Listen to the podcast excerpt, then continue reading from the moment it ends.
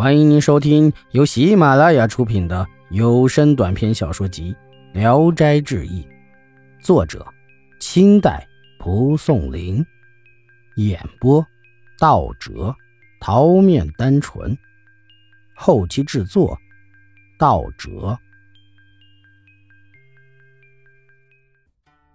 细猴，浙江省昌化县的满生。在本省的余杭县设私塾教书，他偶然到街市上去，路经一家靠街的阁楼下，忽然有一只荔枝壳坠落在肩头上。他抬头一看，见一个少女倚在阁楼的栏杆上，姿色艳丽，俊俏极了，不由得双目注视着他，像发了狂似的。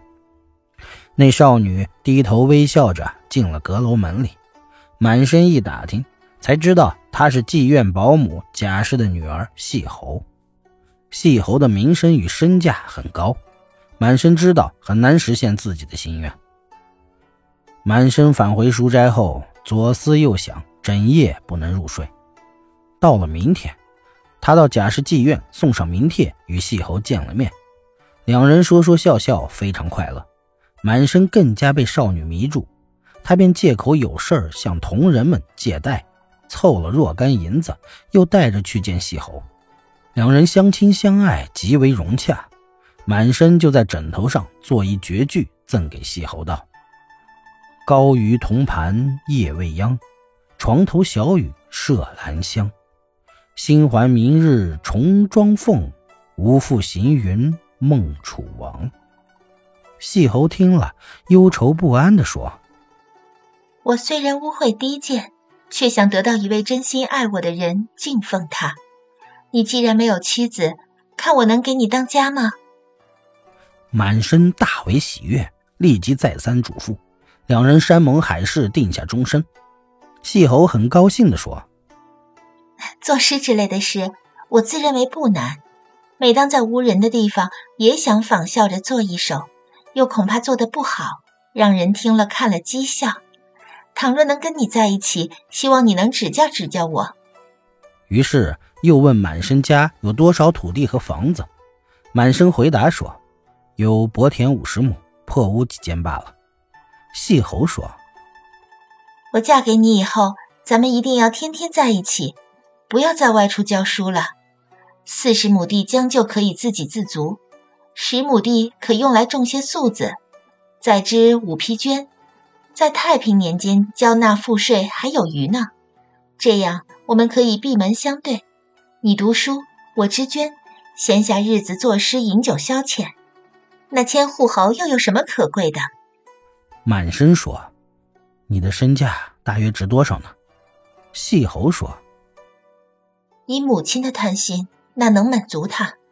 至多不过二百两银子就够了。可悔恨的是，我年轻。”不知道重视钱财，得到银子总是交给母亲，自己的积蓄寥寥无几。你要能筹到一百两银子，其余的钱你就不必顾虑了。满身说：“像我这样落寞，你是知道的。一百两银子怎么能自己办到呀？我有个曾经一起蒙过事的挚友，在湖南当知县，几次要我到他那里，我因为路途遥远，怕行路艰难，没去。”今天为了你，我定当前去找他想办法筹措银子，估计三四个月就可以回来。希望您能耐心的等候。细侯答应了。满身立即放弃了教学，去湖南密友。到了那里，那县令已经被免了官职，正居住在民房里，钱袋空虚，无法馈赠他。满身穷困失意，难以返回余杭。就只好在这个县里教书度日，过了三年，仍然不能回家。有一次，满身偶然用戒尺打了学生，这个学生投水自杀了。学生家长痛惜孩子，就控告了老师，满身因此被捕入狱。幸亏有其他的学生，可怜老师没有过错，时常给他送去衣食等物，因而没有特别受苦。细侯自从与满身相别之后。闭门不接待任何客人，贾母问之缘故，又没法强迫他改变主意，就只好听任他了。有个富商久慕细侯的名声，便托媒人致意贾氏，定要把细侯娶到手，不惜代价。细侯不同意。富商因为经商到湖南去，仔细的侦探满身的消息。这时，监狱将要释放满身，富商便用钱买通了主管犯人的官吏，让他永久禁锢满身。富商回来告诉保姆说，满身已经在监狱里关死了。细侯怀疑富商的口信不一定确实，假释说：“不用说，满生已经死了，即使不死，与其跟着穷酸过一辈子苦日子，哪如跟富商穿绫罗绸缎，吃山珍海味呢？”细侯说：“满生虽然贫穷，可是他的人品却很高尚，要跟这个肮脏商人，我实在不心甘情愿。况且……”那种路人的传言怎么能轻信呢？富商又别生一计，叮嘱另外一个商人假作了一篇满身绝命书寄给细侯，以断绝细侯的希望。细侯收到了这份假的绝命书，从早到晚的哀哭。贾氏说：“我从小对你抚养教育实在辛苦，你长大成人才只二三年。”能得到你报恩的日子也不多了。你既然不愿意隶属越级当妓女，又不同意出嫁，这样下去，以什么谋求生活呢？细侯不得已，就嫁给了那个富商。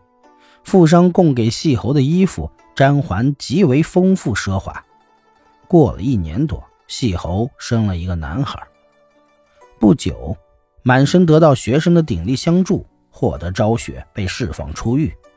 这时，他才知道，原来那个富商搞阴谋把他禁锢在狱中的，可又想与富商素日并无仇恨，反复思考也不明白究竟为了什么。学生们都自动拿出钱资助他作为路费，回到了家。当他听说细侯已经出嫁的消息，心情十分激动难过，于是就把自己的苦情托世上卖浆的老妇转达给了细侯。细侯得知此情，非常悲伤，这才明白以前那些所谓的满身已死的种种说法，都是富商搞的阴谋诡计。他趁富商到外地去，杀了他怀抱中的孩子，携带着东西投奔满身去了。凡是富商家的衣物首饰，一件也不带走。富商回家后，愤怒地告到官府里。官府经过调查，弄清了事情的真相，把富商的状子。搁置起来，不予审理。唉，这与三国时关云长从曹营毅然回归蜀汉又有什么不同？不过细侯竟然杀了自己的儿子出走，也实在是天下的狠心人了。